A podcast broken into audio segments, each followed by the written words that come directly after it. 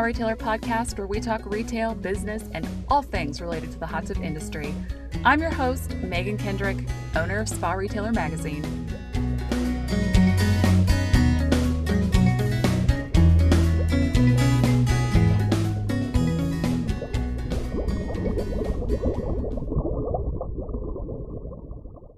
Welcome to the Spa Retailer Podcast. Today on the podcast, I have Joe King. He is the C E O and chairman of King Technology. But before that, he is the youngest of five children, four boys and one girl, whose father built swimming pools in Minnesota. And then Joe was excited to embark upon his own career. His dad asked him to join the business, which this is the story I think a lot of us can relate to. Joe said he'd give it a year, and ten years later, he bought the business. So good. And, yeah. And so I think everyone in the industry is very familiar with the new product that he came up with after that, with the Frog. Um, it's something we've all seen and used in the industry, but Joe's come over all kinds of obstacles. The company employs nearly seventy-five people, and they just moved to a new office building in Minnetonka, Minnesota. And they're planning on putting out some new products in the coming years. Very excited to have you on the podcast, Joe. Thank you for joining us. And I can't believe that I don't think I have ever interviewed you before, which just blows my mind. And so I'm really glad to have you on. Me too, Megan. It's a thrill. And I know your name and I know your reputation, which is fantastic. And it's a real honor and privilege to to come to know you and to spend time with you today. So thank you for this opportunity. Yeah, thank you. So I, uh, we've written about you in the magazine before. It's one of those weird circumstances where I feel like I know a lot about you, even though we've never spoken. Yeah, I get, I understand. But for the people in the industry or the audience who have not heard your story, could you just give us a little bit, and we touched on it a little bit in that intro, but a little bit of your personal background, where you grew up and how you ended up in the pool and spa industry? I grew up in Hopkins. Our office has been in Hopkins. So we basically had this business for about forty-five years in the general area. And so we've only moved maybe two or three miles from where we are today. Throughout those years, I was born there, raised there. My dad was building swimming pools when I was born. Our last swimming pool that he built was our own at our home. And I was, I think, six years old. Most of the pools that he built were commercial, as in Olympic size, and yeah. residential for the what we call the rich and famous back then, because that's pretty much the only people that could afford a pool back in the fifties and sixties. It's interesting that your dad's, the last pool that he built was yours. Why, why was that? Why was, why did he stop building swimming pools? Interesting. One of the pools that he built was for the general manager of Toro, and he called, oh. his name was Bob Gibson. He called my dad on a Sunday and said, "Lloyd, I know it's Sunday, but bring your wife over. We'll have a lemonade. I've got a problem with my pool. Would you please come over?" And he did. And when he arrived, I said to my mother, "You come with me, Annie. We're going to go have a lemonade. Lloyd, you go look at the pool, figure out what's wrong, and meet us back over here on the patio." What was going on is that he was pre-selling my mother on that he shouldn't be traveling while we're raising five kids. He's been in Iowa, the Dakotas, Wisconsin, et cetera, and he's gone for months at a time. Yeah. And she really resonated with that. And she said, "Well, what would he do?" And he said, "I just bought a company called Moistomatic, and we're going to make it into Toro irrigation." So my dad then came over and said, "I can't figure out what's wrong with your pool." And Pop says, "There's nothing wrong with my pool. Come on over here, sit down. We've got a lemonade. Your wife and I have something to talk to you about." That's and amazing. The next day, he was installing a sprinkler system for Bob. And that was, he became the first Toro installer in the world. Wow. Does that still exist? The day, does Toro still have an irrigation side? It's yeah, it's actually one of their biggest divisions. Interesting. They're in, they're in commercial, as in golf courses. Okay. Uh, everything residential. Yeah, they're one of the largest in the world. Oh, well, that shows you how much I know about sprinkler systems. Yeah. So that's how my dad stopped building swimming pools at that point. And then he had another company called Complement Distributing, which was chemicals and filtration and things like that for all the pools that he built. This is pre-distribution. Like there were no pool yeah. corps of the world. Independents weren't even in in the world, really. it was very uh, fractured yeah. channels. But eventually he found his way back fully into the pool and spa space then, correct? We actually ran both businesses. He invented some products. So he became an inventor while he was in the irrigation, and he came out with what became the number one automatic drain. It's called the King Drain. And we oh. also had what was called the King Feeder. And that's what I launched back in nineteen seventy-nine. So he had built a swimming pool for Holiday Inn Airport, and they put in, or he built it for him, a jacuzzi. So it'd be one of what we would call one of the first hot tubs. Sure. He was distributing bromine, and the company at that time, I think, was called Acrobrome Tesco. And he contacted them and said, I need a chemical feeder for the bromine for this size tub. And they said, we don't have one. So he got thinking about it, and he invented it. And I have the prototype that he built right here on my desk. It's just a great reminder. This oh, is yeah. how I started the business. And he came to me. I was just graduating from the University of Minnesota Carlson School of Business, Marketing and Business, just general business management. And I really didn't want to join the company because I wanted to go out and learn, get experience, mm-hmm. and then come into the family business. Yeah. He talked me into it. I should say my mother talked me into it. You know, that Bob Gibson story, she did the same thing to me. And th- what happened was, is that they had taken out a second mortgage on their house in Hopkins here. Okay. And they're sixty years old. So think about it. They're going to start a second mortgage, mortgage at sixty years old. Yeah. Yeah. That's a gut check. Yeah. My dad was very courageous, and uh, I got a lot of that courage from my folks. I love that you, you know, you talk about him becoming an inventor, because just the other day, someone was talking about, that seems to be one of those things that people only do in the movies, right? Where they like are tinkering in their garage and invent something and then build this crazy famous company or whatever off of it. But I think in our industry and in a lot of industries, there are those guys who they created this thing, they made it, they figured it right. out, they saw a problem and they fixed it. And here we are twenty years later at the place that we are as an industry because of this thing that they decided to make. Right. And the same thing happened to me, and I didn't realize what was happening. If you go back, and so he's He's built these swimming pools. Another pool that he built was for the Ritter family of Knight Ritter, the newspaper chain that was a conglomerate back then, back okay. in the day. Yeah. So I was a pool service guy. I inherited that from my brothers. So each brother would take care of the pool. I did that. And we had the pool on bromine. And I learned how much I hated the chemicals and breathing it in and on my hands and in my eyes. Mm-hmm. And that's really what happened at sixteen. I have, think of this, I invented really in my mind what would become the base of our company, which is what we call the cartridges for the delivery systems, or right. the razors and blades of, of the business model. I had no idea that was happening. And my dad was the inventor, but then I learned after he retired, I thought, oh my gosh, what am I going to do now? ten years later, I started listening to the customer, and I then came with that exact product. So I was probably thirty, thirty-one or thirty-two, but I really invented the concept back when I was sixteen, and then I brought it to market. It's also crazy to think that in that amount of time that no one else was like, oh yeah, this is something that th- this industry needs. And it's just it, kind of remained in your brain for that time. There's another interesting thing that was going on at that time. So a little later on, where Frog came from was my wife and I took our two sons out to the Black Hills. And while we were driving out there, we were stopping at Comfort Inns and the likes. While we're doing that, we'd stop naturally, and the kids would want to swim. So we'd check in. One of us would take the kids to the pool. I'd bring the bags to the room. I came down, and my wife said, Carson is just crying over here. What, what what's going on?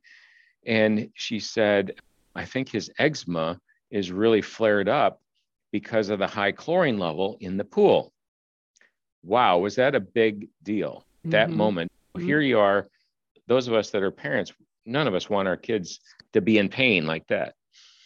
So the next day we're back on the road, and my wife says to me, as we're on Highway eighty going west, he, she says, isn't there something you can do about this? You're in the pool business. Why can't we come up with something?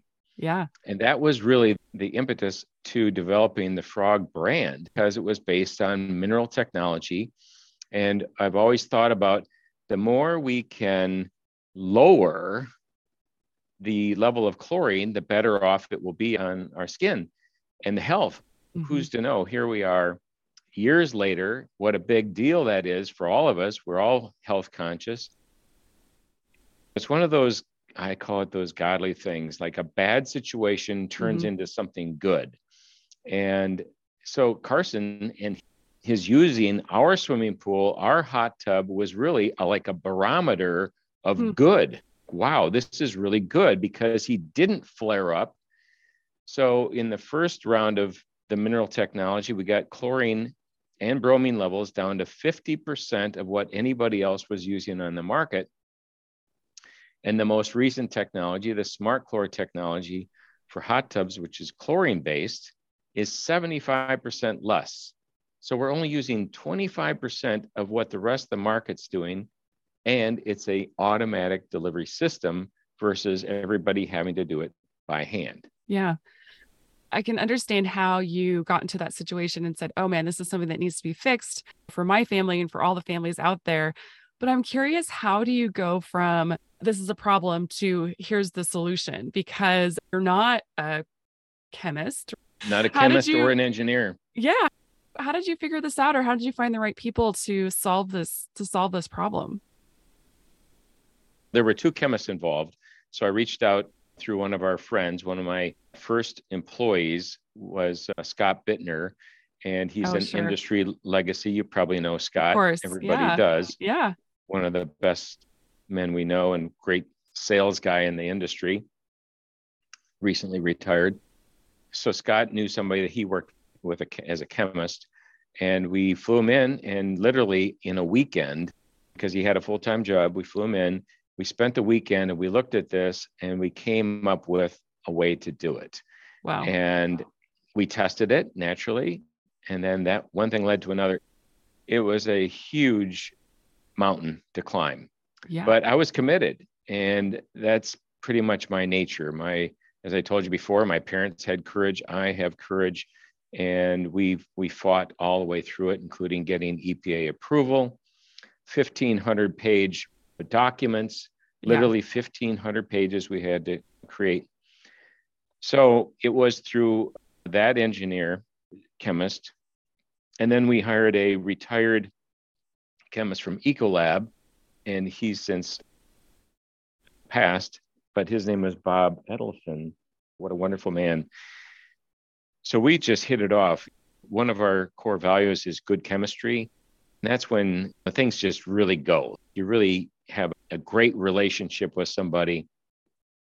We're both godly men. We loved, loved the Lord. We prayed about the solution, and we literally came with solution after solution and developed it. So that was how it happened. Yeah. And I worked with a different set of engineers to develop what we call the delivery system. And then we had the chemistry.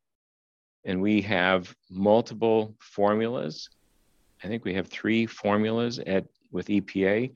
Where the since Bacquasil, which was the last what we'll call big company sanitizer E P A approved product, we've had the last three. That's not a, a piece that I want to skip over, because I think that people, unless you've been through that process, don't understand what a big deal it is, number one, or how much time, effort, and money it can take to become, to get that E P A approval. It, but it's something that I wish we saw more of in our industry, just because it, it does give that kind of that stamp of approval, and also that things have been independently looked at, as opposed to just someone writing on the backs of someone else's technology or saying, yeah, I think this works okay. Well, you know, it was a very difficult undertaking. And as I mentioned, that fifteen hundred pages, that was just one registration. I frankly, I, I don't keep track of it, but I know that we've spent seven to ten million dollars in just preparing for E P A registrations. Yeah. And one, one in particular, which is probably one of our latest, SmartChlor, I think it took us seven years. So if you think about the millions of dollars and mm-hmm. the time, it's called opportunity costs. What if we don't get through the registration? We were dedicated and committed, and by, mm-hmm. by golly, it was the best results, as in this product is superior. I tell people oftentimes that we're just co-inventors, and they say, what do you mean co-inventors? I said, co-inventors with the Lord, because I'm not a chemist, I'm not mm-hmm. an engineer, but I have over, a, I think it's north of eighty to one hundred patents my name is on. Where did that come from? I can't even tell you, but I'm a great listener, and I'm uh, I'm dedicated to the Lord. I'm in the Word every day, and that really is my my driving force. And He has just brought so many ideas to us, and now we have a full team, chemists, PhDs, doing the same thing, and they're all godly men. Yeah, you know what's really cool is that I think it's hard sometimes to see your business as what God has called you to. I think you sometimes think that God calls you to the ministry or to do, to work in charities or to do nonprofit, like those kinds of things. And I think sometimes we don't see the mission field right in front of us, which is our own businesses and our own jobs and our own careers as the place where we've been called to serve. It's encouraging to hear you say that, because I think sometimes in my mind, I I lose sight of that too, where it's, no, this is where I'm supposed to be. And this is what God has called me to do. And so, mm-hmm. you know, it kind of helps you in the midst of those challenges and those times where you don't know if you're making the right choice, that right. you are in the right place and you're there for more than just to make money. It's like, yeah. we're, there's actually a, a higher calling or, or a bigger purpose to this company. I think that's hard mm-hmm. to see when it's not specifically a, you know, ministry-based venture. My wife and I are so committed to this, and she's been just, her name's Mary. She's really supported me over all the years. She's mm-hmm. never worked in the business, but I tell people that she's really an in, integral, integral, integral part of who this business is. And because it's about character, it's about mission. She's encouraged me. Honestly, I think there were about three times that we almost went bankrupt. Mm. She's encouraging me to get up and get out of bed, so to speak, literally, yeah. Yeah. and go face the dragons. And they were tough. We've had some incredibly tough competitors that tried to put us under, you mm-hmm. know, early in our in our years, and uh, we never gave up. So I always say that it's the you're really fighting the Lord here, because the Lord is present in our business. We turn to Him every day for wisdom and discernment, but then we're leading. And so to your point, Megan, we absolutely see this as a ministry, mm-hmm. a ministry of how to live our lives. And I call this a rich life. What do I mean by rich? It's it's the way life should be. I think it's the way we were originally taught how to run a business. It's run with integrity. Rule by the golden rule. Do unto others as you would have them do unto you. Sparkle with excellence. Okay, let's just do it amazing, not good, not great, amazing. And then let's be servant leaders. This whole time we can be serving each other at work as we go out and serve others. This just happened in the last couple of days. One of our employees had something bad happen to them with their car. Mm. It was a costly situation. She's new with the company, only been with us a, a year. Her name's Helena. And Brian Wall in marketing comes up with this idea on his own. He's going to do a fund me, and he's going to raise some money to help her get out of this situation. Unbeknownst to un- any of us, she's mm-hmm. had a rough year prior to coming to King, et cetera. And she just wrote an email today thanking everyone. They came in. You can see how much has been raised. people continued to give money past what she needed.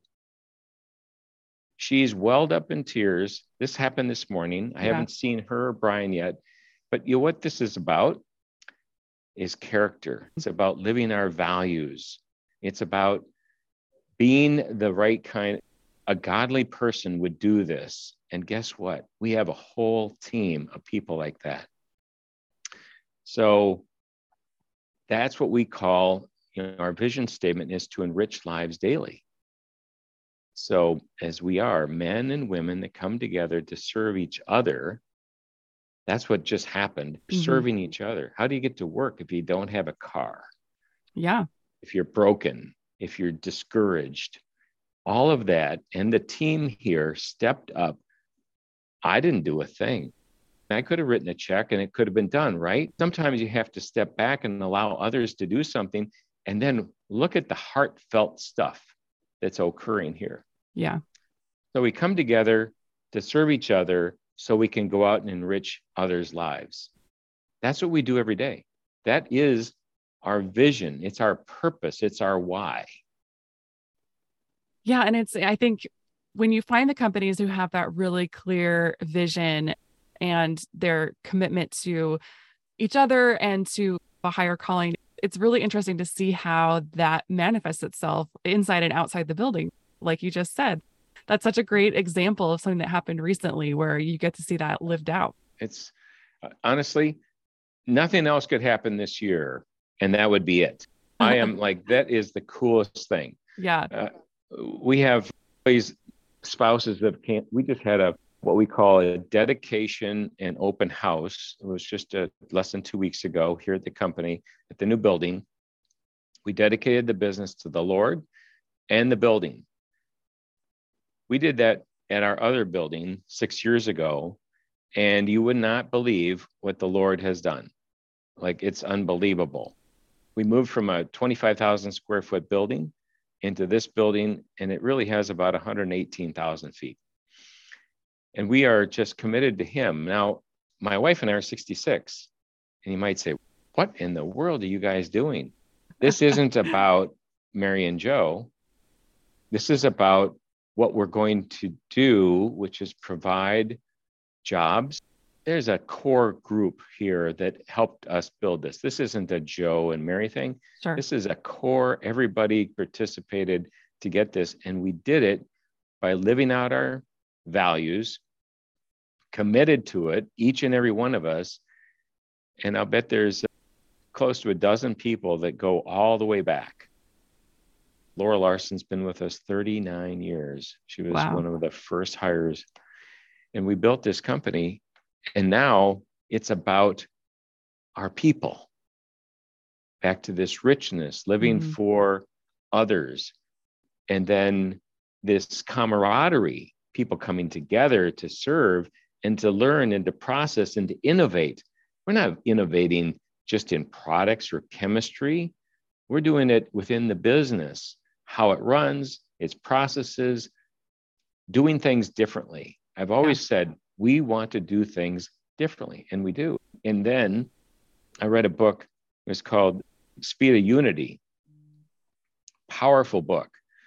And it's about how once you get, you cast a vision. So our vision isn't, we want to be the best in the water care business. We just want to be the best for the Lord. We want to do His will. And then what does He have us doing? It's like a flywheel. Once you have agreement, so you cast a vision, that's our vision, and then people come around it and they agree upon it. Now that doesn't happen on the first day. There's discussion. What do you mean by this? What do you mean by that? So then, but then the flywheel begins to spin, the yeah. speed of unity. And then people are attracted to what your purpose is. And they want to be there. And when God gets involved, He actually sends people before you need them. And we literally have people that have knocked on the door and said, I don't know why I'm here, wondering if you can network with me to help me find a job.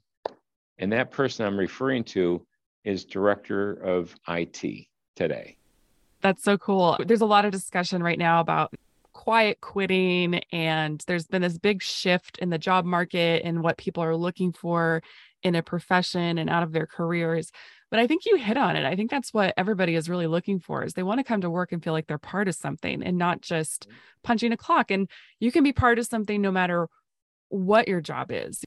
It doesn't really matter what you show up and do every day. It really matters how you show up and feel about what you're doing. I think that's the thing that we're seeing now. It's not so much about, oh, I want to work from home, or, oh, I want to do this. I think it's really people have reevaluated what's important in their life. And they said, I, I want to go to work and feel like I have a real purpose there. So I think that's, it's interesting how it looks different for each person in each company, but you're right. Once you have that and you have that vision, and you have the buy-in from your team, yeah, that kind of shines through above all else, and people want to be a part of that. Yeah, and this Mike Rands, who I was just referring to, our director of I T, he uh, he just exemplifies that as well. And it's about this purpose. I love leading great people, and we have terrific people. We're attracting terrific people, but it's really what we're saying is that not just the people that work here, but the spouses, they actually are a part of that. Mm-hmm. By encouraging their, their spouse to come to work, reminding them of what, what's going on here, seeing what we're doing. Some people talk about, thank God it's Friday, T G I F, right? I'd like to say, thank God it's Monday. Because yeah. Everything that we learn at church and the things that we read in his word, we get to go practice it. And that example I've told you, that's just one of many, yeah. many examples. So it's it's very rewarding. We also have two sons that have come into the business. I know you know Alex. Our other son's name is Carson. What I explained to our team is, they're going to come into this business, but not in the way that society thinks. Society would say, oh, big bank accounts, big cars, big buildings, and a big future, and they're going to just be handed this. We had a governance that said that they had to go out and work five to seven years elsewhere, had to have two Two different experiences, different companies, and had to be promoted. Oh, Why? Really? Interesting. Character building and self-confidence. Breaking off some of those rough edges, right? Yeah. You have to rise up. I've heard people say that they wanted their kids to have that experience or to experience these things and do different things before they came into the family business. I don't think I've ever heard anyone say that that was part of their governance, that they said, this is what has to happen, and had it outlined to that degree. That's really interesting. It's, it was, it was clearly communicated to them. And then we said, we don't want you to come into the business on a have to. It's more mm-hmm. about, do you want to? Yeah. And if you have experience elsewhere, you're going to have an idea whether this is really what you want to do, because once you join King Technology, more than likely, you're committed, like you're going to do this the rest of your life, because we really, this isn't a job. This is about stewardship. So I explained to the team, and you know what, I've been, Megan, I've been talking about this since they were probably five years old. I really had this vision and future outlook, and not that I didn't waver on it or think differently. There were very, there were some tough times out there. I wish I could just sell, be done, walk on the beach. And I won't lie to you, that definitely happened in my mind. But I was committed to this, my wife's supporting, and we we encourage them to come in as stewards. Huge difference. You're not mm-hmm. a business owner, you're a steward. What does that mean? That means that wherever you take over, that's going to be, so Mary's and my ceiling will become their floor. If you're a steward, you have to improve on it. That's to build it and do something better and greater. So that's been the perspective. It then evolved. And I, the more I thought about it, and I talked with my peers as well as my life coach and others, I said, this stewardship is really for every employee here. It's not just because your last name is King. So it's evolved, and over the last six years, it's very clear. What we've shared with everybody is you're a steward of the job responsibilities that you have today. Make it better, make yourself better. Personally, you want to be better. Professionally, you want to be better. And then create a career path for yourself so that you can rise up, you can do more for your family, you can fulfill your dreams, your family's dreams, and you don't have to go anywhere else. You can just build on that. And that's what, that's the nucleus of what we have here. And people are coming to realize we really mean what we say. Funny how that works. Yes. Oh, it, it's so empowering. And that's what we want. I can only do so much. And our sons can only do so much. But the fact that they, our sons, are in this business allows every person to see their career to the end. We have several that are will be coming up for retirement. If I had sold the business five, ten years ago, they would be working for one of our competitors, probably not happy about it, because oftentimes that we, that's what you do. You sell to somebody that would be able to leverage one hundred percent the technology. Yeah. That was the gift to them. They know that. They know what this is taking hard is hard work, big commitments, and thinking far into the future.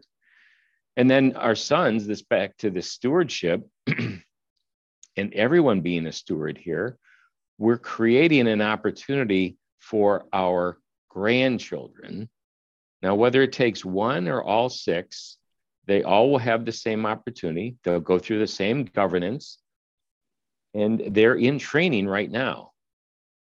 What do you, what do I, they're in training. I was saying, yeah, because I've seen pictures of Alex's children and they're quiet and they're young. Yeah. The oldest is six, six and a half. There you go. All the way down to about six or seven months. Okay. But they're all in training.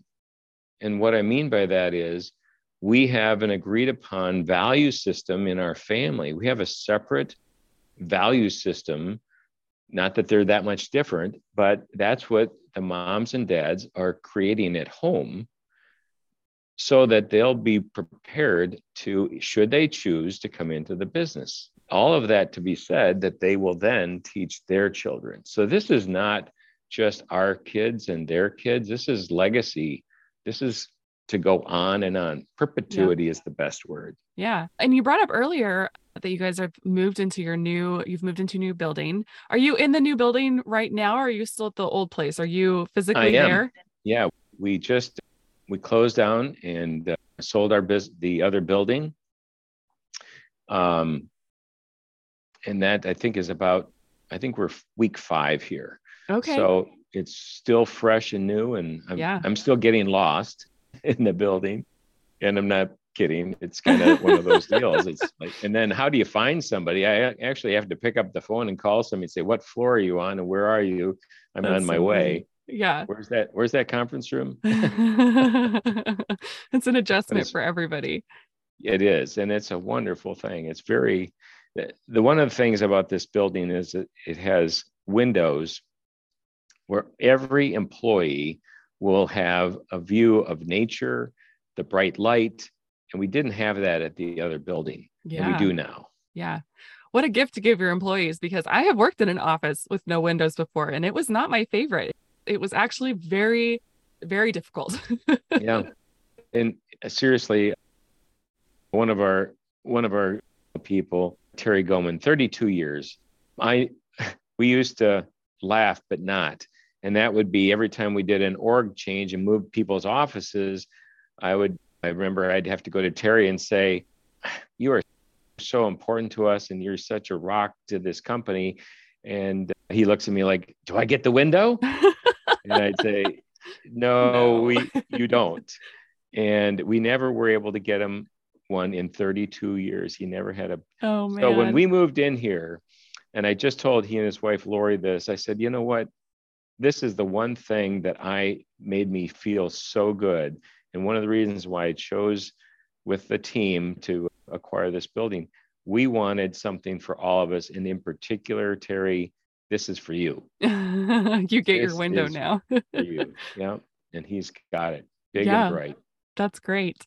So we wrote an article about your new building. So I feel like I've got a little bit of the, a little bit of the backstory, but how did all of the craziness of COVID, how did that change your plans or maybe accelerate your plans to move into a larger space? Well, it's a little bit of each.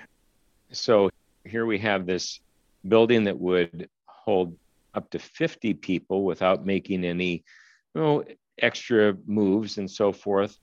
We ultimately ended up adding workstations in the lunchroom, in mm. the hallways, in the warehouse. We had it everywhere. Yeah. And we were in the sixties before we moved in. We almost set, I think we're just under seventy-five people, maybe seventy-five. Uh, I know someone just started or was hired last week. So it was very challenging. And we had the, we're going to, we have this wonderful culture, which is collaborative, bring everybody together. I go back to the society is telling us, oh, we all need to work from home, and then we need to work three days of the week, and then two weeks, two days from three days a week at the office, two at home, et cetera. And then, so those are all dynamics, right? Mm-hmm. Challenging. We're all not mm-hmm. sure whether that's going to stick. Is it not? Do we need a bigger building? Do we not? Yeah. What we decided was, as we ebbed and flowed through it, we were one of the, I think we, we didn't survive. We thrived through it. Right. And that was due to leadership. And we did the appropriate spacing. We we did the appropriate, so many people work from home. We gave everybody the grace to do what they felt best about mm-hmm. our directional strategy. And then we had a personal strategy, and we allowed people to do what they needed to do for themselves and their family, because people at home had somebody at risk, et cetera. It was dynamic. Right. Everybody knows that. But we did decide that because we're playing the long game, which is for tens, the twenties, the thirties of years, fifties of years, we're going to do this, and we're going to move forward. And we're going to, we know that the culture and the collaborative aspect of, of the people that work with us as great stewards, everybody will love and appreciate this building. And the company, because of the backyard craze with both swimming pools and hot tubs, it pulled forward five years of growth into two. And we got there a lot faster than we anticipated. So this was on the radar. Yeah. It just got moved up. Yeah. And I think that's good too, because I think something that we're talking about in the industry a little bit right now is that there was just such this boom. And I think you've seen some companies who didn't have necessarily a plan for some of the growth that they saw. And so there's a little bit of nervousness that people made decisions that when things get back to a no- more normal pace, they may regret, may have overstretched themselves a bit for, um, for the long term. So it sounds like you guys, like you said, already had a plan for this and already had this in your mind as far as where you wanted to get to so that you can sustain where you're at and the new building.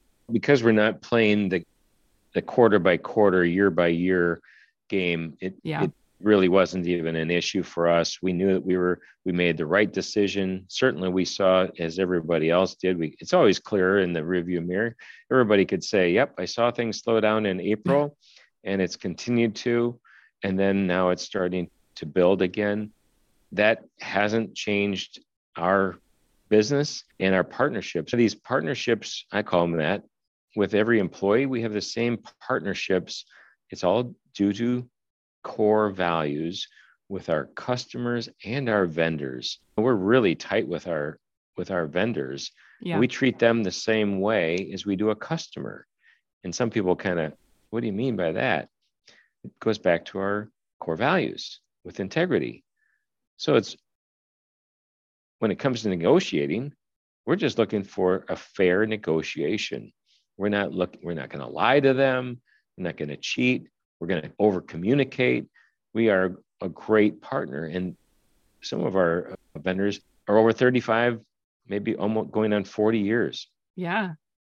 So that we've grown them a lot and they've supported us a lot. Yeah. But those customers have done the same thing. I've got customers that I never stopped knocking on the door, and our team never stops knocking on the mm-hmm. door. You know, we're getting customers to this day. We've been knocking for ten, twenty, ten, fifteen, twenty years. Yeah. And the value of Frog, the brand is strong, and the innovations are there. We care about their consumer. We bring their customer back to them. And that's what it's all about. It's a dual relationship. We have two customers, and uh, we have long-term relationships, and we love those, and might be starting in year one right now, this year. But in ten, twenty years, they'll be doing business with the same core values, because that's what that's who we are. Yeah. That's not going to change. So our audience is obviously hot tub retailers and the mm-hmm. spa business specifically for the podcast. I'm not sure that they saw or understand maybe the volatility that was on the chemical side of the business, especially on the pool side of the business. I, I know they felt it and they saw those costs go up and all of that, but I don't think they really understand how insane that was and that people could not get chlorine in some cases. And so did you find that you guys were able to step in and really provide a good alternative because the supply wasn't there? The plant burned down. Right. It was devastating for the industry. We're still all adjusting and reeling from it. Not mm-hmm. been, it's not been a healthy thing for the end consumer. And we're very empathetic to that consumer, and we don't want to overcharge them or gouge them. It's, we're playing that long game. So if we, if it becomes so expensive to take care of a swimming pool that somebody says, you know what, I could afford to do the pool, I really want it for my family, but it's too expensive, that's not good. So yeah. we're hoping that things will moderate and go back to some pre nineteen, twenty nineteen price structures. And we would appreciate, you know, that as well, but time will tell. Mm-hmm. Um, it was super dynamic in the sense that no one really knew how much was being imported at what time, in what segment, whether it was at retail, if it was at service, at commercial. Uh, it, uh, it's just unbelievable. Yeah. And I've been in this for forty-five years now, and I've never seen anything like it. No, and I'm sure no one else had either. But we did have a great alternative, and we were able to get more supply. And that goes back to those long-term relationships. We want that to not only be then, but also in the future. And yeah. I think our partners understood that, and that's why they supported us in the way they did. What's it like to pick up a company and move it from a company of your size and move it from one building to another? I don't feel like that's a small feat in and of itself. Well, I'm pretty much having to pinch myself every day I walk in. I don't know when it's going to feel. It's, I think we've all moved into a new home, and it takes a while, maybe a few months, to feel like you're really home. We did a beautiful job of, this was an A building when we bought it, and we only made it better. We hired an interior designer, and we wanted to move it from what I'd just call a nice office building into a welcoming, in, encouraging, invigorating environment. And that's what we've done. And it's still a work in process, still fine tuning it, but that's been really cool. So I, in a sense, I feel I'm in my new office, which has, I have no no furniture or anything. I just have the pictures of my family and the history. And when I say my family, I'm talking about the King family. Yeah. Because that's how we refer to everybody. It's an extended King family. I have pictures of big events and things that have happened over the time. That's the only thing that's still the same. So I wanted to f- start fresh and new, and uh, everybody else. So that's what we did. Yeah. But did you have a, did, other than getting everybody a window, did you have a wish list on what you wanted in a new, in a new space? Oh, wow. What a great question. You know what? I absolutely, I've got goosebumps to tell you this, because what I saw in this building with the team, when we went looking, we had at least a dozen buildings we looked at, had it down to about three, and not one of them had what this building had. Interesting enough, it was one of our vendors, our healthcare provider owned this building before us. So oh, we really? bought it. For, we bought it from them. They had been acquired and they moved out. The building was only used for about a year and it had been completely gutted, brand new, A plus A building. And so we looked around at it and we said, wow, look at this. One of the things I'm so excited about, and it's something we've already used, and that is we have what I call a world-class training and conference center. So we sat family style and served family style food for one hundred eighty-five people, our family, and all of our employees, yeah. husbands and wives and children, moms and dads. Everybody was invited. And that's when we dedicated the business. Our pastor came from Florida, where we have our second home. And we did that all together. It was amazing. It was awesome. So that room can allow us all together because we're family and we fed everybody. It was Italian, it was spaghetti, and it was bread and salad and all the different things and great desserts. And then, so that, that room is going to be able to do multiple things. All the, the speakers and the microphones are throughout the entire area. The, it's, and it's set up for world-class training. What does that mean? That means that wherever you sit in there, you get the same as if you and I were talking like right now. And there's ability to interact. We have the projectors. We have screens to where you can have, if you're a presenter, you can have the, your notes. And it's really well done, A plus. As is every other conference room is A plus A V. Okay. yeah. Just to start. And then we have a cafeteria that's bright and large. We're doing life together. Let's go back to the way life should be. We're doing life together. We work together. We break bread together. When you break bread together, you're talking about some hardships, right? Because everyone goes through it. We want to be there. And this is actually a room that provides just that, an opportunity to interact. And it's also to encourage each other. I don't know if this happened, but that story I told you earlier today about uh, mm-hmm. Helena and her car and Brian stepping up, it might have happened in the cafeteria. I don't know. I would hope in the future, those kinds of things happen there. Mm-hmm. Cafeteria is a huge place to do life together. It brings balance together. We don't want to just work hard and no break. Like we don't want people to eat it at their desk. Right. We want them to come together. Take that mental break. That's how you're going to be your very best. Multiple other rooms that we have is we have what's called, we have two of them. It's called Living Waters.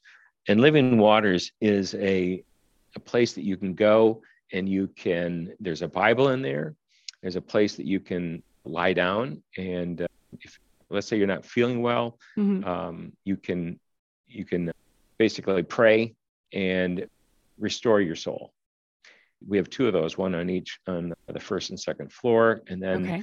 in the exercise, we have a full fitness area with showers and changing area. So you can do yoga and Pilates. You can do your exercise of your cardio, free weights, et cetera, all brand spanking new. And then the, the innovation center, which is where we innovate for our technology, for our in- engineering team. We also have available hot tubs. You can go and take a hot tub during the day, enjoy and relax. We have additional showers and changing rooms in a closer area to that. Yeah. We have a room where people can, where we'll have somebody come in and do massages. So you can schedule a massage. So you're really building a campus to rival the uh, Facebooks and Googles of the world right there in, in Minnesota. Well, actually, I've never thought of it that way because I haven't visited those, but I would like to just say that what we're looking for is to help each of us be our personal best and professional best, provide all the amenities for the mind, body, soul, and spirit. Yeah. And that will bring the greatest health in life. Yeah, that's great because it's, yeah, taking care of your employees' well-being outside of just their job and their little, their own personal little workspace is, yeah, is really important. And I think that's, what a great gift to be able to give your staff and your employees and your coworkers to be able to have those, those perks, but those places where they can unwind and recenter. That means the most to us. So Mary and I, that's, we literally, I, I mean this from the bottom of my heart, we love every employee, future employee. Mm-hmm. And I mean that in the sense from our heart, we want the very best for them. We also want the very best for our dealers. And we want to partner with them. So when we talk about this enrich lives daily, that really goes back to in this product development thing. Just one thing I want to just share from my heart, and that is since I was a young boy, and I did take care of our home swimming pool for mm. probably twenty some years, I understand what it is to be a, a pool service guy. I also understand what it's like to be a consumer. We have a hot tub. We used to take care of our hot tub with bromine, with dichlor. I know the downsides to, to the chemistries of dichlor and how it can be a negative thing. And even the C D C says it, we shouldn't even use it anymore. So why? There's it, there's some bad components about it. When we invented SmartChlor, what's really awesome about this internal drive that I have is that some really great things have happened, but I put myself in the shoes of a consumer first and a dealer second. What do I mean by that? How can we as an industry sell a ten thousand dollars, fifteen thousand dollars, twenty thousand dollars hot tub? And then how can we turn to them and say, oh, and then by the way, take this bottle and get a teaspoon and put in three teaspoons of dichlor every time that you use the tub. And oh, by the way, you probably should have it before you get in, but we don't want to tell them that because then there's going to be the chlorine odors while they're sitting in there. And then you have to do this daily or every other day. It'd be like selling a car for twenty grand and telling somebody you have to go to the gas station every day. Excuse me. So that has really been at the core of our innovation and development. Mm-hmm. I don't feel that is right. There's no integrity in that. So that really was the impetus and how we developed first moving from the King Feeder to what became the Santa King Adjust-A-Flow, to then the Frog mineral system with the bromine and minerals, and then ultimately SmartChlor. Yeah. That's yep. why we're there. And it's the right thing. Yeah. It's back to doing what's right. And I think the Lord has blessed us with the innovations to do that. That's such a great point, because as an industry, I think that we all are trying to convey to our customers the good that a hot tub can bring to their life. And we want to talk about the whole experience and talk about how it's good for your health and your relationships and all of these things.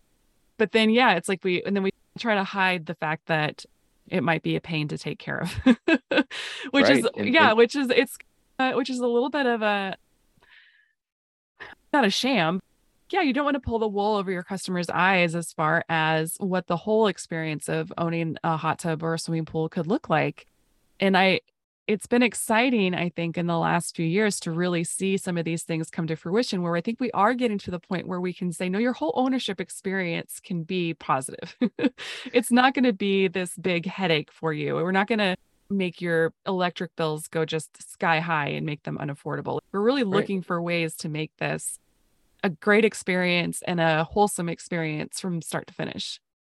Yeah. And it just gives, it gives the salesperson and the owner of the hot tub company and the marketeers, et cetera, it gives them confidence that we've got something that's really, it's honest. It's something that you can stand in with integrity and say, yeah, it's really not going to be hard because I've done this for forty-five years. I've watched it happen. And what happens in front of, when you're selling the hot tub, at some point, either the husband or the wife asks, how do you take care of this? Yeah. And that there's where the integrity comes. Now we don't have to hide from it. We can now talk to it with confidence and joy, so to speak. It's not hard. It's easy. And you don't have to fight over it as to who's going to have to take care of it, because it's going to be easy. We've turned it into something you do every thirty days. You don't touch it. You don't smell it. It lasts for thirty days and it's effective and it's better. less chemical, it's better on your skin, the whole package.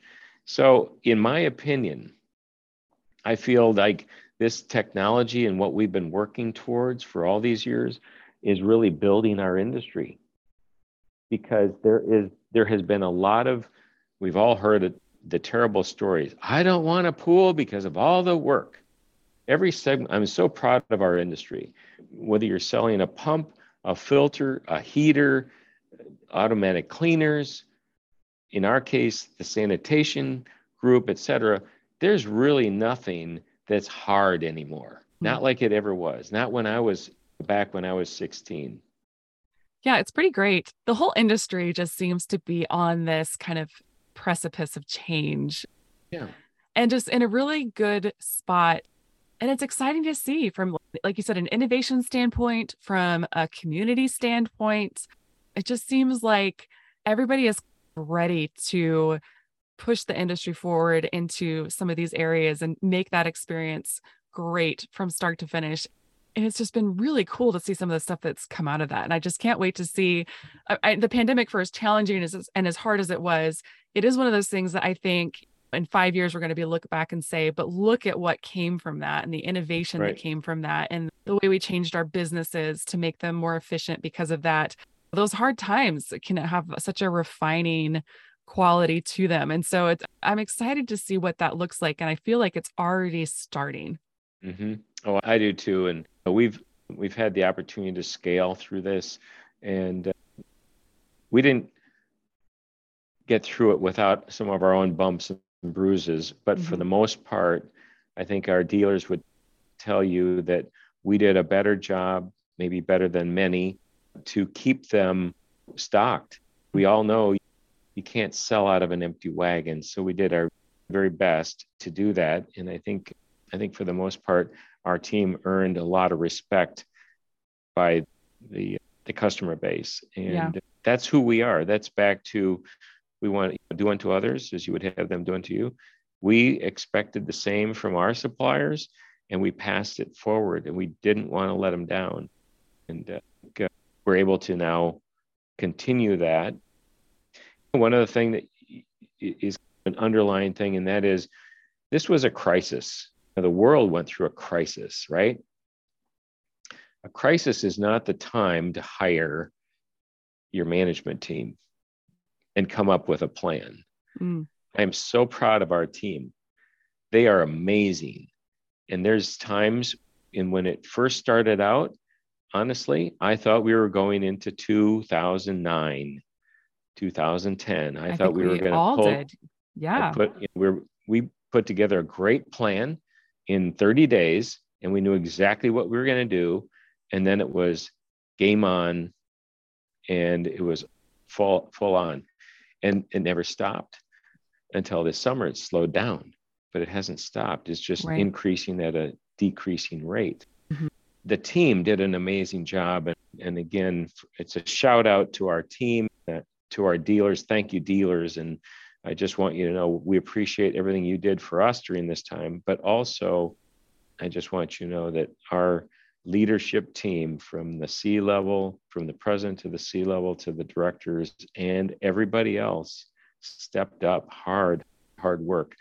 And uh, that was part of this dinner that we had, or it was a mm-hmm. luncheon a week ago Sunday. That was our thank you for all the, la- the last two years. When we said, when we catch a breath, we're going to have a big party. And yeah. that's what we did. New building, big party, dedication, and we're all in it. And we're, it's hard, but it's good. Yeah. Companies talk about celebrating. I was just thinking that. Wow. It's really hard to celebrate when you can't even catch a breath. Yeah. But when you do, and that's what we did, and we'll continue to do that. Yeah, that's great. No, I, it's funny because as you were talking about that, that's the exact thing that I was thinking is it's so hard to put down a marker and celebrate those successes and those wins, because there's just always so much on your plate, and we've been so busy the last couple of years. And so it, yeah, it's great that you're able to give them that, that moment to, to kick back and enjoy what has been accomplished. And yeah, like you said, all of the hard work, because it has been incredibly, incredibly hard and busy mm-hmm. and stressful and all of those things. And So yeah, it's funny that you talk about celebrating, because that was exactly what was going through my head as well. And I think we as, as an industry need to celebrate too. Yes. Our builders, our dealers, our mass marketers have done a phenomenal job, mm-hmm. and I want to applaud them. Literally, we as manufacturers would not have the opportunities that we have without them. We thank them, and we want to be there as they continue to grow. I've spent a lot of time talking about our people. It's, but there, our people cannot do, we can't even come together if we don't have great dealers like we have. Yeah. Great service companies, great everything. And so it's, it all starts there. We have two customers, but it starts with builders and dealers and retailers. After that comes the consumer. So we thank them, and we are so excited for the future. I can't even imagine what the next ten, twenty, thirty years looks like, but it's going to be great. And it's going to, I just thank them so much. Do you think you're ready for the Flower Retailer Five? Yeah, let's yeah? go. Okay. All right. So these are supposed to be rapid fire. It never ends up being rapid fire because we just talk about them. Yeah. But do you remember what your first, your first sale was? Customer yes. or product or what yep. that was? Yep. I drove from Minneapolis to Denver, Colorado. I Ooh. met with Linda Gentry at Chemical Sales, and her husband's name was Rod. I sold them a hundred King Feeders off from this prototype I have in my hand. And we did not have a, it wasn't a finished product. I didn't have a brochure. Yep. I had my business card and a picture. Okay. Next question. And that's what they, and they went for it. Yes. That's they great. Absolutely saw the need in a heartbeat. And uh, yeah, so All I right. continued. What was your first real job? We might've already covered I worked, this. No, I worked, you know, they say you have to have a, at least one failure in, in a person's life to be successful. So I worked at a place in Hopkins called the Hopkins Pop Shop.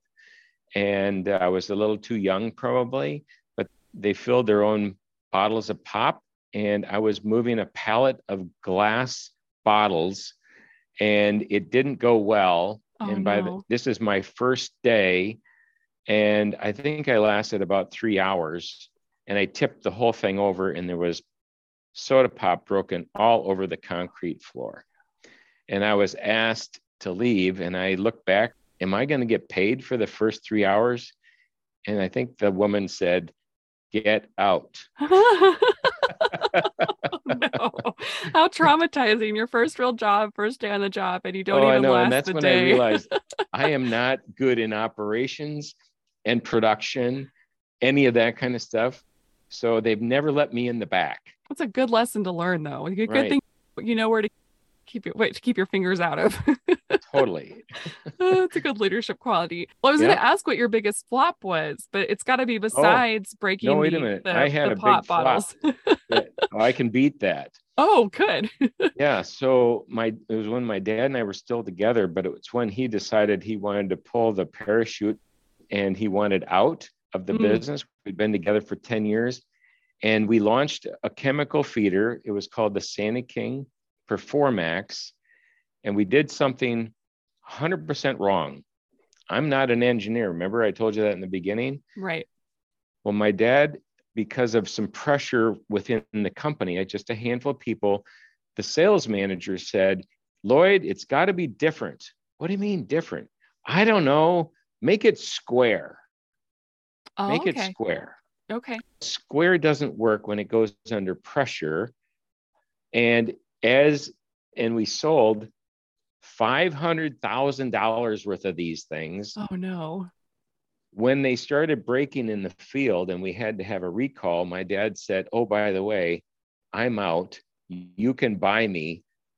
Can we do this?" This is on his birthday. It's December eighth. And he, and I said, when do you want out? We'd worked together for ten years. He said, by the end of the year. I said, what year? He said, at the end of the month. He had had it. Oh, no. It took us six months to do it. But the point would be is that lesson I learned was so powerful We took that back, and I went, I had to go out and I talked to our largest customers at that time was actually biolabs, and we sold them, I don't know, two hundred fifty thousand dollars worth of these things. Yeah. And I had to say, I had to tell the buyer, Rod Sterling, who we all know and love and who just yes. recently passed away. Yes. And uh, Larry and Joel Grayson, I had to face them all and say, you know what, guys, if I, if you ask me for a check back, I will be out of business. I have no money. I cannot do that. But what Man. I can do is I can replace them with product. And this is when I learned this. I keep talking about integrity. I gave them my word. I shook their hand and I fulfilled the obligation. I yeah. built character in myself that day, and I've never looked back. Oh man. Yeah, that's tough. Those are the kinds of conversations that you don't want to have to have with your customers for sure. You know, and I had a lot more customers, but they were our largest at that time. So it was yeah. a tough one. Yeah. So how about on the flip side, the biggest, the best decision or product or game changer that you've ever made for the business? I think this SmartChlor for hot tubs, getting away from dichlor having to be done by hand. Mm-hmm. SmartChlor is really, it's awesome. And I honestly, that was a God thing. We were working with some different ideas and we never put the two together. And when we put the two together, one plus one equaled three. And our, at that time, our PhD, John, came down and he said to Randy and myself, he said, I've been, this is his last, his last project before he retires. And he looks at us and says, I've been in the business for almost forty-five years. I have never seen something work so good as this. It's been terrific technology. Yeah. And that was, it was the Lord's work. Yeah. So I think I know the answer to this partly. I asked people if they, what their favorite book or T V show, podcast, movie, kind of what they use entertain themselves and give them themselves a break. I'm going to guess from what you've already said that you're probably a reader. I, I don't, I'm a very slow reader. Okay. So when I read, I have to be very selective on the books that I read. Sure. uh, I know this will surprise you. So the book I read the most is the Bible. I knew you were going to say that. You have to pick a different favorite book though. Okay. But I, I will tell you that it teaches everything about how to run a business. You know, if you go through yeah. Proverbs and Psalms and all this, what Paul did and all the New Testament anyway. But so if I had to choose another book, what really got me started in the business would be Good to Great. Good to Great is just that. You got to get the right team on the bus, then make sure that you've got them on the right seat. And then everything happens after that. So I call these people that came to work with me in the earlier days, they're the pillars of the company. You can't build a second, third, or fourth floor if you don't get the foundation right. And it goes back to I hired on values. It wasn't experience, values. Didn't mean they didn't have experience. It just is not, that wasn't what I counted on. I counted on their values because when things get tough, we got to be able to stick together. Yeah. Okay. So I, I have a follow-up question to that because I'm curious, as you say that, I'm curious, how do you figure that out that these people share your values in an interview process? I think it's, I think it's so hard. You know what? I used to find it very hard. Yeah. I don't find it hard at all anymore. Okay. And it was an, there was an aha moment. And the aha moment w- was I was in an interview and I was telling people what my values were. And then I would ask them what their values were. Number one, you can't lead because then you're really just giving them the giving them well, the answer. You're giving yeah. them the correct answer. Yeah. So probably one example would be what I changed and did was I said, tell me how you, oh gosh, tell me how you discipline your children. Oh, that was actually became my first question I asked. Now, why would I do that? Because when it comes to disciplining your children, it's usually when something's not going well, right? Mm-hmm. Be the heat of the moment or this mm-hmm. or that or whatever. And in particular, if it's really something about their character that needs to change or whatever, you really need to pause. The pause would be, the right answer is something having to do with their faith. Mm. Back to, I've told you about our core values. It started with three things: faith, family, work. We want people to have faith. I didn't say you have to have my faith. I just want you mm. to have faith, okay? Second, you want to be about your family. And then third, work. And we, what we mean by that is start your day in faith, pray, get your wisdom, get your guidance. How are you going to take care of this son or daughter, whatever, in this hard situation? And one person's response was, when I said, how do you discipline your kids? They said, my wife and I get on our knees. Pretty telling. Now, this is at a senior leadership level, and I'm turning over direct reports to this person. I love my people so much that I interviewed fifteen top executives in the, in Minneapolis, some, you know, from Toro, from you name, go mm-hmm. General Mills, you go down the list. Yeah. We've got Fortune five hundreds here. I didn't find one that I went to the second interview with. Really? Until I met Randy Roseth, our president, for fifteen years. Yeah. Now, why was that so important to me? Those people that I referred to as our pillars that have been direct reports. I had eight direct reports, and I thought I, the greatest gift I can give them is consistency so that they know that they don't have to go look for a job when I transfer the stewardship to the next guy. Yeah. And he did that. We didn't lose one person. Not one.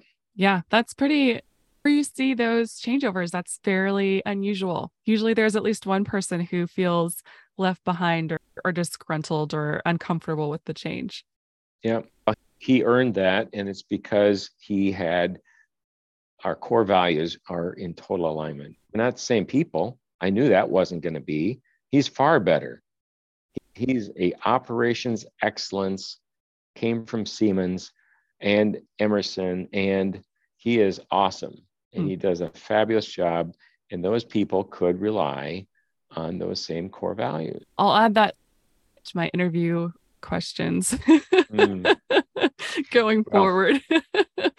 I was just going to say, it's been so fun to do this. Yeah. Thank you so much. It's been great to get the chance to sit and chat with you face to face. Thank you for agreeing to come on the podcast and give us a little insight into what you guys have been up to the last couple of years and going forward. And I really appreciate your time. You're so welcome. I, uh, the one thing I really appreciate you and what you're doing with the magazine and these podcasts, because I think I've listened to several of, of your podcasts in preparation for this, and you're doing a fabulous job of giving back.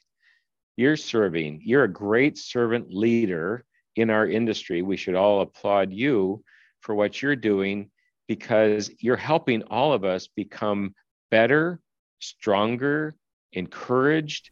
You have such a sphere of influence, and you don't take it lightly. There's no question about your values and who you are.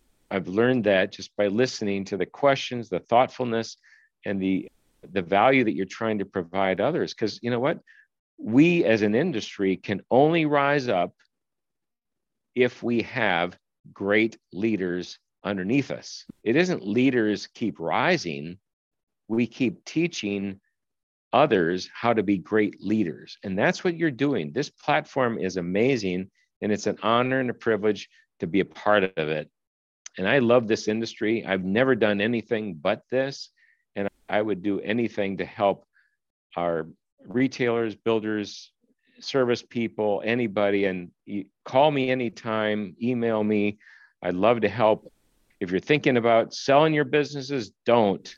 Learn the learn from these podcasts how to use the growth strategy of succession planning, And that's something I really feel proud of. We've done a great job, not me, but our team. And I'd love to help others do that too. Oh, you know what? I feel like that was a question that we scooted past because oh. I think you guys won, a, won an award about for your succession plan a while ago. Is that right? Yeah, it's called Twin City Family Business Magazine. Okay, and okay. We were nominated for that. And I, I said to the gentleman that nominated us, I said, would you please not do that? I'd like flying under the radar. Too late now. And he said, he was paused and big pause. And he said to me, Joe, this is not about you. I said, what? I didn't get it. His name is Tom. And he said, Joe, this is about you giving back to the industry, to the city, to the other family businesses here in town. And so we were nominated and we got the award and our whole team got to go. And it was a really awesome evening of celebration for who we are and what we've done and what we're doing. Yeah. Yeah. Well, and that's nice to hear you say that about succession planning. And that's something that we're actually planning on talking about quite a bit in the magazine in twenty twenty-three. Oh, wonderful. Because I think it's something that's on the minds of a lot of people in our business right now is what's, what comes next and what does that look like? And, and yeah, so I'm sure that, I'm sure there'll be a couple people who might take you up on that offer. At the end of the day, if we all sold our businesses, where would the industry be? We should really be preparing the next generation. And I really encourage folks that are considering it, the amount of, it's probably not going to change their lifestyle if they sold their business, really. But there's ways to exit and still have uh, mm-hmm. a retirement plan. But think of the, it's uh, so rewarding, so rewarding to be building character in people that will then be better spouses, better fathers or mothers, grandparents, and they do that by the things that they are investing into their people and then what they receive. Like, I think people say, well, you keep pouring into this group of people in this company. I said, you have no idea. I'm receiving that. I told you that story this morning. Yeah. I am in, I'm on seven, I'm on cloud nine, yeah. knowing what's going on just by the kindness in the people's hearts here. Yeah. And I think we hear people talk about too, we talk about the labor market being tough and you hire someone and you train them and then they're gone in a couple of months. And I understand, I, boy, do I understand the time and effort and energy and expense that goes into finding and training new people. But when you're looking at it from the pouring into people and not necessarily what your business gets out of it, but what they get out of it as a person, mm-hmm. I can't, I can't lose, even if it does feel like a lot of uh, time and effort to get someone trained up. Right. Yeah, you can't lose. And it's, as I say, it's back to it's a rich life. That's what I mean by rich. Yeah. You give and you receive. Yeah. I'm sorry. I didn't mean to take us on another tangent. I know we were finishing up. Yeah. No, it's just fine. Yeah. But no, thank you. Uh, thank you for coming on. Thank you for the kind words about the magazine. I appreciate that. And I, I don't think I anticipate to see Alex at a trade show coming up here pretty soon, but probably I don't think I see you at the trade shows very often, Joe. I'm coming. Oh, you are? I am going to be there. I'm looking forward to being in Vegas. So that's yeah, great. It's hard to find a lot of people that I know, but I'll definitely be coming to see you. Absolutely. Yeah. Make that happen. Are you going to be the frog this year? You guys usually have a frog. Do you, have you, you know, ever donned the, that the hat? Before and uh, allowed someone else to do that this year. Okay. It'd be a good way to be incognito in your booth is with is well, too. I could be listening to the customer and see what we can come up with for another product. Yeah. Great. Thank you so much. I appreciate it. You have a great day.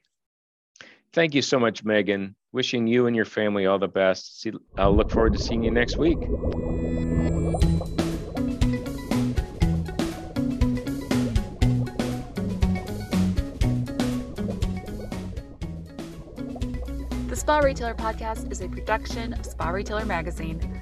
Let us know what you think by leaving a review or emailing us at podcast at spa retailer dot com. Thanks for listening.